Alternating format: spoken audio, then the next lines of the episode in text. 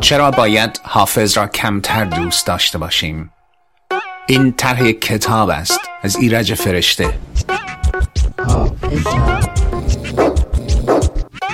عنوان چرا باید حافظ را کمتر دوست داشته باشیم؟ یک رند را از وکیوم بیرون بیاورم. با کارد تیز رشته های مایچه های زیر پوست را از هم باز کنم. کرم ها را نشان دهم.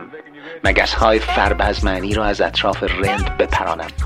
اگر هم بتوانم مگس های تنبلتر را با نوک چاقو شکار کنم و با یک حرکت سریع پرتاب کنم. میان کپه کود شیمیایی چنارهای چاپخانه های کتاب های کودکان.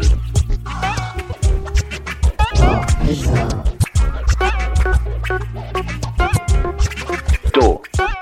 منتظر بمانم تا باد مکرر اشوه های عنیف چادر گلی را از اندام پنهان عرفان خراباتی کنار بزند. کاری کنم که ببینند که این سرخی ها نه لکه های می است نه لعل های خیس متحب نشان دهم این سرخی خون است و قصه قصه آقا گرگه و شنگور و منگور و حبه انگور است.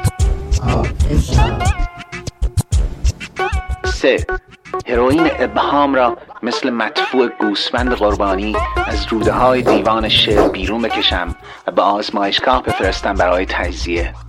همزمان به معتادان ابهام حافظ پیشنهاد بدهم برای پاکسازی از طریق تعرق در بیابانهای فلات ایران چاه آب حرف کنند. چهار.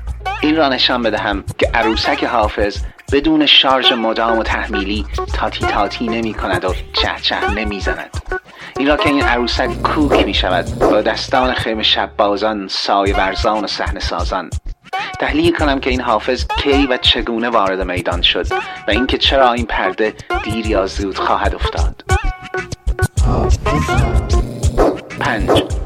مقدمه کتاب را مثل مقدمه افسانه نیما انقدر بد ننویسم که ابعاد انقلابی فکری که عرضه می کنم دچار بدفهمی کجندیشی و تعابیر نادرست شود.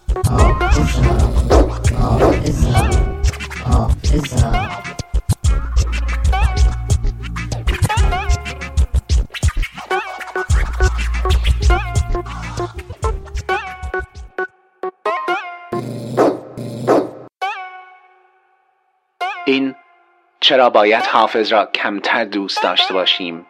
طرح یک کتاب از ایرج فرشته بود.